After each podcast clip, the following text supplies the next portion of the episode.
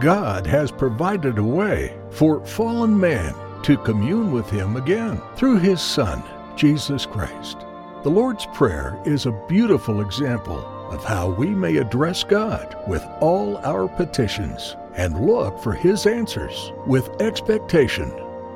Through believing prayer, God has opened the wombs of mothers, shut the mouths of lions, divided the seas, healed the sick, raised the dead, and saved the lost. Who can deny the power of true prayer? In this 14 part video series on the beauty of prayer, we will consider the biblical foundation of prayer and explore how and why we are to pray. Welcome to the series on the beauty of prayer. We wish in 14 lectures to meditate upon various aspects of prayer.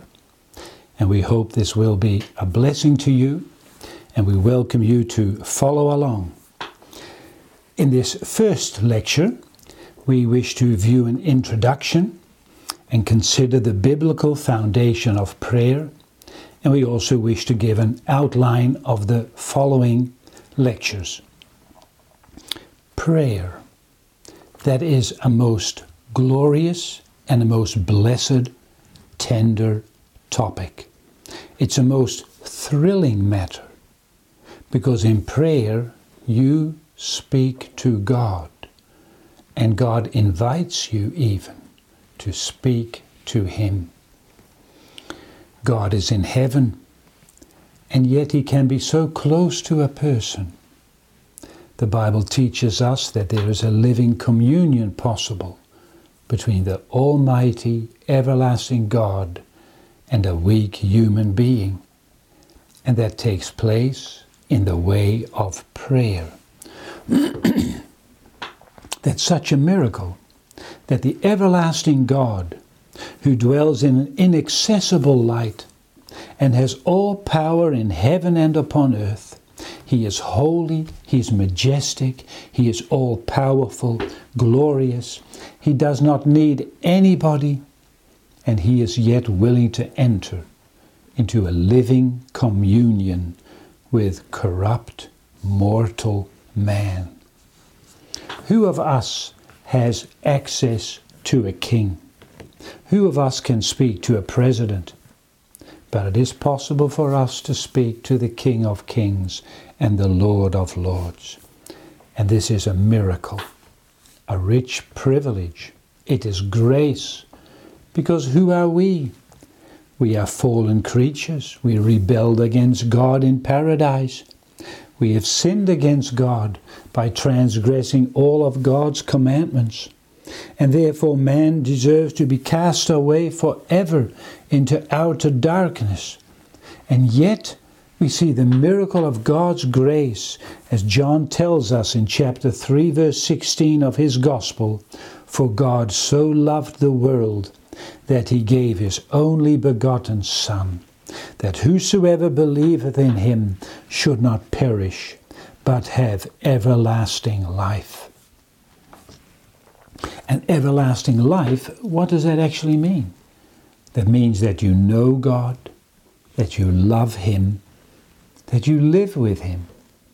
An everlasting life that starts here already on earth. Here, in this life, people learn to believe in the Lord Jesus Christ. God's Holy Spirit fills them, and they start to live for and with the Lord Jesus. And they walk in a new and godly life with the Lord. And in this life, a person experiences peace of mind. Then a person is delivered from worries. He can rest upon the almighty arm of his beloved. He rests upon God Almighty. God has become his shepherd, and he will have no wants. That person may rest and trust in the loving care of God. He is purchased by the Lord Jesus Christ, by his blood. He is indwelled by the Holy Spirit. Heaven is his home. And now on earth he is called to listen to the Word of God and to be led by that Word and by God's Holy Spirit. And he is called to live in a life of communion with God that is a life of prayer. But too often, also God's children are tempted to neglect this personal prayer. Then they can be too much focused upon this life and upon the difficulties of this life.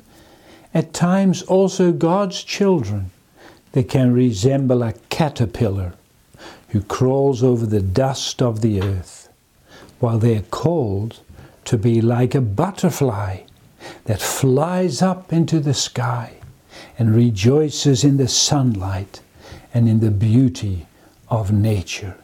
And so a child of God is called to fly up unto the Lord in prayer and to realize and enjoy the beauty that God has and that God gives. It is sheer grace that we may call upon God. It's a miracle that's recorded by Isaiah 57, verse 15, that the Lord God dwells in the high places, and yet he looks down upon the poor and the needy ones who tremble at his word. In prayer, a weak human being may be connected to the Almighty and great, glorious God. A personal relationship is experienced through the working of His Holy Spirit. And so, when God's Spirit leads us in a life of communion with the Lord, He teaches us various lessons. One of the first lessons God's Spirit teaches a sinner is to have deep awe and reverence for the Lord. Then that person receives an impression of the glory and majesty of God and one sees that God must receive glory and praise and adoration. And at the same time, the Holy Spirit, who has enlightened the eyes, causes that person to see himself as a weak, sinful human being. He is full of corruption. And then this corrupt sinner bows in adoration for this great God who is so highly exalted. And then one begs to be cleansed and washed in the blood of Christ, and even more to be led by God's Holy Spirit in a life of dedication and devotion to this good doing, glorious God. Then it is experience what King Solomon uh, prayed in 1 Kings 8, verse 23 Lord God of Israel, there is no God like thee, in heaven above or on earth beneath, who keepest covenant and mercy with thy servants that walk before thee with all their heart. then a person learns to adore God for who God is not even so much for what God gives, but for who He is. An adoration that is the highest form of prayer. It will come to full fruition in glory in heaven. There the Lord will receive all praise and adoration. And now on earth, prayer, supplications, that forms the key to unlock the storehouse of God. Because God can give so much more than we expect. He can work miracles. Strength can be renewed. Tears can be wiped away. In prayer, battles are fought and won. Struggles take place and the way of the Lord is clearly seen. By means of prayer, people receive wisdom and know what to do in the midst of difficult questions and issues of daily life. It's through prayer that you receive light upon a certain path in life you have to go through. It's through prayer that you receive love and joy in the Lord and a well grounded hope. And so, the foremost task of a child of God in this life is to pray. Prayer is the occupation of a Christian. That's what the German reformer Martin Luther taught that just like a cobbler mends shoes, and just like a tailor fixes clothes, so a Christian prays. It is his trade. The Lord renews sinners that they become as prophets, kings, and priests. A child of God becomes as a king because he bravely fights against the devil and, and, and sin, and hereafter shall reign with Christ in glory.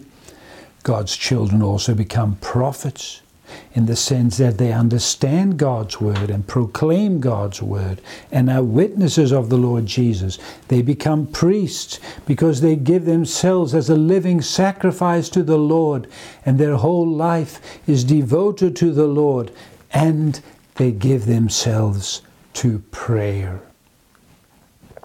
So we can say the life of a Christian is characterized by prayer. Without true prayer, there is no spiritual life.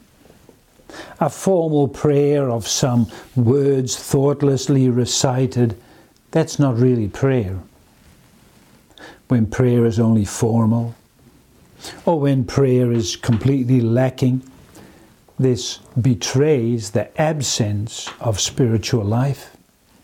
When there are no yearnings after the Lord and no longings for God's grace, and when thirsting for the Lord is absent, and one does not feel a need for confession of sin, and no desire to adore and worship God, then you may conclude that such a person is not a Christian. And that is shown by his lack of prayer. In Scripture, we find that God's children were men and women of prayer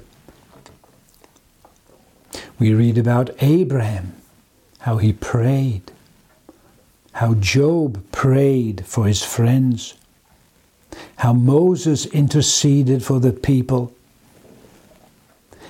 And many more examples can be given. The early church engaged in prayer. When Peter was locked up in prison, the church at Jerusalem was continually in prayer for him we see of Isaac that he went out into the fields to pray. And Daniel prayed three times a day with open windows in the direction of Jerusalem. And David would arise in the middle of the night to worship the Lord. And Paul and Silas would worship and praise the Lord even while they were in prison with their backs all bloodied by the terrible scourgings they had gone through. Even the Lord Jesus was characterized by prayer. While he had no sin to confess, while he had all power, he could command the evil spirits. He commanded the wind and the waves, and they obeyed him. He could deliver people from all their sicknesses. He was all powerful, and yet he needed prayer. He needed to withdraw himself from the sinful atmosphere of this world and to seek communion with his Father in prayer. And so you read several times in the Gospels, and we hope to see them later on in these lectures, how the Lord Jesus went alone to pray. The most eminent people of God were above all men and women of prayer. It is in prayer that one experiences his own weakness. When one is alone before God and pours out his heart unto the Lord, then he becomes aware that he needs God to help him. In prayer, a sinner is uncovered to his own misery And that misery is that we, by nature, have lost contact with God. We love ourselves instead of God. That's our misery. And that's what the Lord uncovers you in your personal prayer. You start to see who you really are. And so you humble yourself and you abhor your sinful inclinations. You moan about your personal sins. You don't do that so much in front of people, but you do that especially in front of God. And in that way, communion with the Lord is nurtured, and the love of God pour, is poured out into the heart, and the blood of Christ is shown to be effective to facilitate a living communion with God. And it is in that posture of personal prayer that one learns to rejoice in God. There's a deep felt love to God that flows from the heart. That's how God's Spirit teaches us. And then that, that place where you pray becomes a sacred spot where you are alone with God, becomes a precious place for you. It is there that the floodgates of heaven are opened and that the Lord comes down. And you learn to rejoice in the saving grace of the Lord Jesus Christ. It is there that you anticipate the future glorious life with God, and there you realize that all things must work together for good to those who love God and who are called according to his purpose. Romans 8, verse 28. It is this glorious and most tender matter that we wish to study in the forthcoming lectures. There's much to be said about the topic of prayer, and we must limit ourselves. But the outset, let it be said that nothing is so invigorating for personal spiritual well being than a life of prayer. It's the heartbeat of the life of faith that makes it so precious. In prayer, you are led by God's Spirit. And in heaven, the Lord Jesus prays also along with you, bringing your prayers to God. The Lord gives us such rich encouragements to pray. God hears prayer. Listen to what the Lord Jesus says in Matthew 6, verse 6 But when you pray, enter into your closet and when you have shut your door, pray to your Father which is in secret, and your Father which seeth in secret shall reward thee openly. And in Matthew 7, verse 7 through 11, we read the encouraging words Ask, and it shall be given you. Seek, and ye shall find. Knock, and it shall be opened unto you. For every one that asketh receiveth, and he that seeketh findeth, and to him that knocketh it shall be opened. The Lord Jesus encouraged his disciples in John 14, verse 13 and 14, and whatsoever ye shall ask in my name, that will I do, that the Father may be glorified in the Son. If ye shall ask anything in my name, I will do it. And the next chapter, John 15, verse 7 If ye abide in me and my words abide in you, ye shall ask what ye will, it shall be done unto you. And the Apostle Paul encourages his people to be praying always. And James encourages us in James 1, verse 5 If any of you lack wisdom, let him ask of God, that giveth to all men liberally, and upbraideth not and it shall be given him. So, there you see how the Lord encourages us to expect all we stand in need of. And the Lord can even give before we pray Isaiah 64, verse 24 It shall come to pass that before they call, I will answer, and while they are yet speaking, I will hear.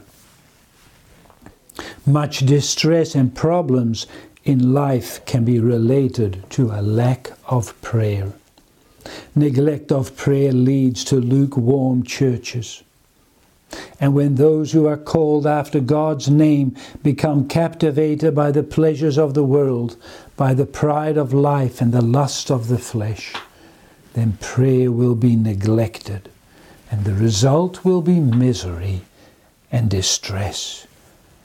That's how King Hezekiah assessed the spiritual setting of the people of Judah.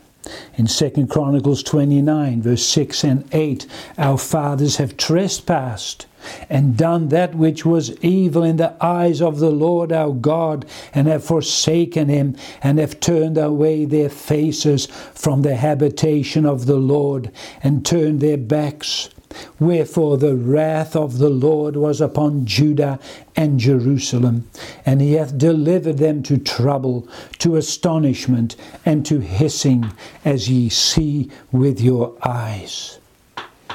That's all because of a neglect of prayer, neglect of seeking God. Then miseries come to pass because we are cutting ourselves off from the source of every blessing. Prayer is a means to receive grace, but prayer is also an aim. It should be the aim of God's people here on life to cultivate prayer, that they should lead a life of prayer. Faith means to trust and hope upon the living God Faith is the means through which prayer ascends to heaven. Romans 10, verse 14 How shall they call on him in whom they have not believed? So, faith is necessary. And it's through this faith that, that God is glorified. When God the Holy Spirit opens the lips of a sinner and teaches those to pray who before were silent to God. This is glorifying to God. And it is most quickening, enlivening for spiritual life. So the Lord Jesus has given elaborate instruction on prayer. And especially after the disciples came to him and heard how he was praying so tenderly, so beautifully they asked him, Teach us to pray. The disciples had never heard anyone praying like that. They were accustomed to the formal prayers of the Pharisees, the hypocritical prayers. But the way the Lord Jesus prayed, it was tender, loving, familiar. And moved by this, they asked the Lord Jesus to teach them to pray. And so the Lord Jesus gave them a model for prayer. And that's what is called the Lord's Prayer. We read this in Matthew 6. Our Father, which art in heaven, hallowed be thy name. Thy kingdom come, thy will be done on earth as it is in heaven.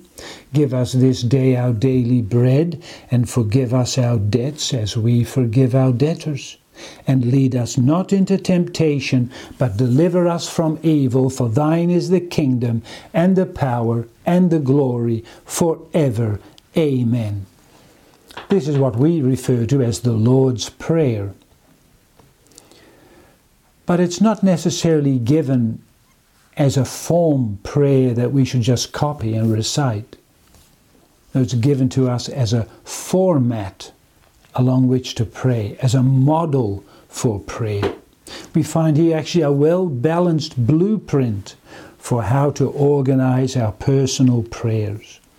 And so, in these series of lectures, we hope to consider the various aspects of this prayer, of this model, how to pray.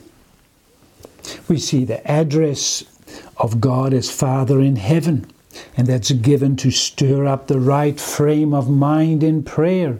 childlike reverence and expectation. Father that speaks of love, and He is in heaven. He is all power. And after that, we see in this model for prayer the, the first three petitions. And they all begin with Thy. They are focused upon God. God is in focus. God's name, God's kingdom, God's will.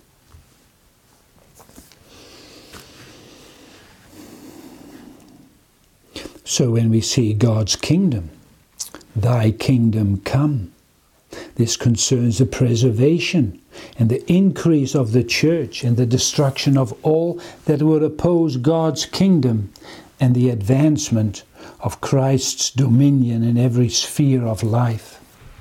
So, in this prayer, the focus is first upon God's name, Thy name be hallowed. God must receive all glory, and then Thy kingdom must come the extension of thy kingdom, that the church would grow and prosper here on earth.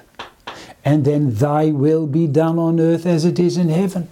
And that's a prayer that people would learn to do the will of God, that they would learn to deny themselves and take up their cross and follow the Lord Jesus, doing his will. And subsequently, the Lord Jesus teaches us that we may also ask God for our daily bread and our daily needs. We may lay these needs before the Lord and realizing that He will be a continual source of all supplies and that we should be content and have a trusting attitude.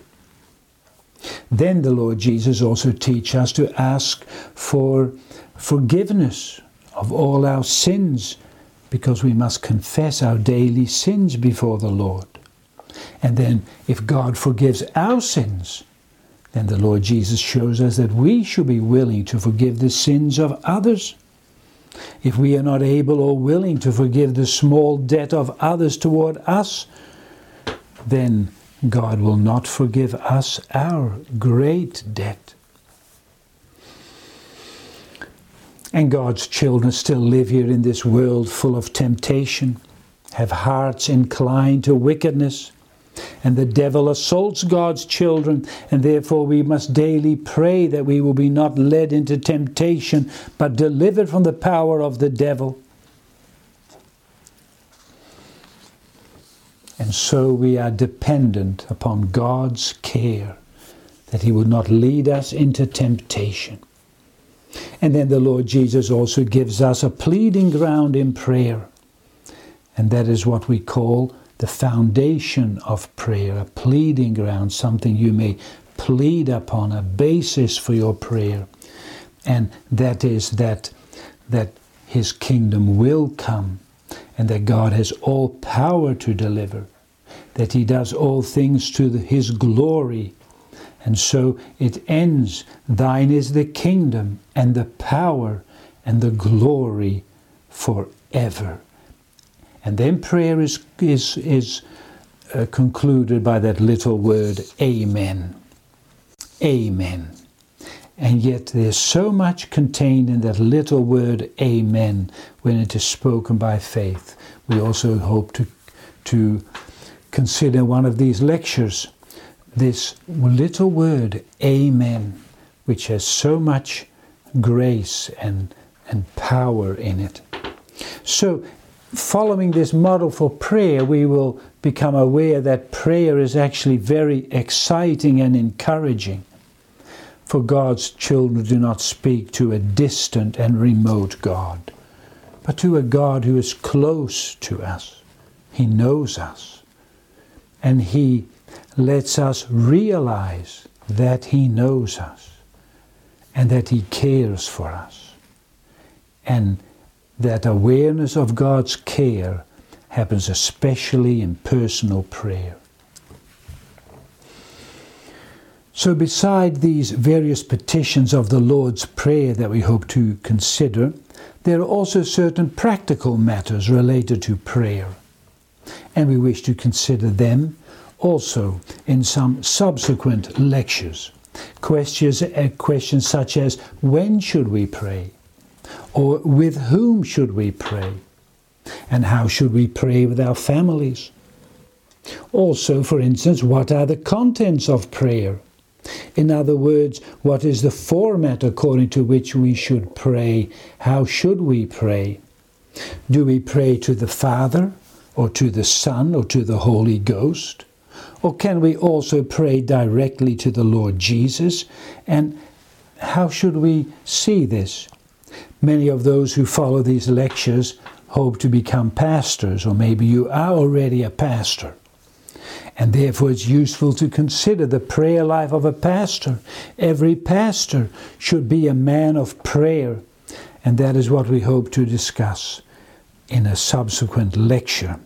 And there are also various difficulties related to prayer because prayer takes energy, prayer is struggling, prayer is not easy. Many of us are under time restrictions. How do we find time to pray? At times it can also be diff- difficult to, to vocalize our needs, to express our desires in words. And there can also be moments that we think our prayers are useless, that God is not answering them. And that can be very disheartening. And therefore, it's important how we are to view that matter of what we call unanswered prayer. And besides that, we also have to pay attention to the necessity of persevering in prayer, not to give up. Because the evil one will shoot his arrows at the prayer life of a Christian. He does not want the Christian to pray, he is afraid of prayer. He does not know how God would answer these prayers. And so the devil seeks to undermine personal prayer. And so we hope to consider also in one of the following lectures the hindrances to prayer. And then the final lecture will deal with the blessings of prayer. The result of intense prayer is that one will be exercised to godliness. And then one receives assurance of salvation one experiences living communion with God in prayer. God's love flows through the heart. And in order to gain these blessings, it is important to know a life of continual ardent prayer. One needs to discipline himself in this practice. And so we need to pray always, and we should not give up. In this way, you will see much fruit in your life, and that's all received in the way of prayer. So, shall we start off with these lectures? It's actually a journey along which we will look at the various aspects of prayer, and we hope that we will be invigorated and encouraged, and that we will learn about prayer, and that we will see how the treasures of God are unlocked through personal prayer. Thank you. We hope you have been instructed by what we have considered in this lecture. Join Reverend Prose next time as we further explore the beauty of prayer and ask, To whom and at what place are we to direct our prayers?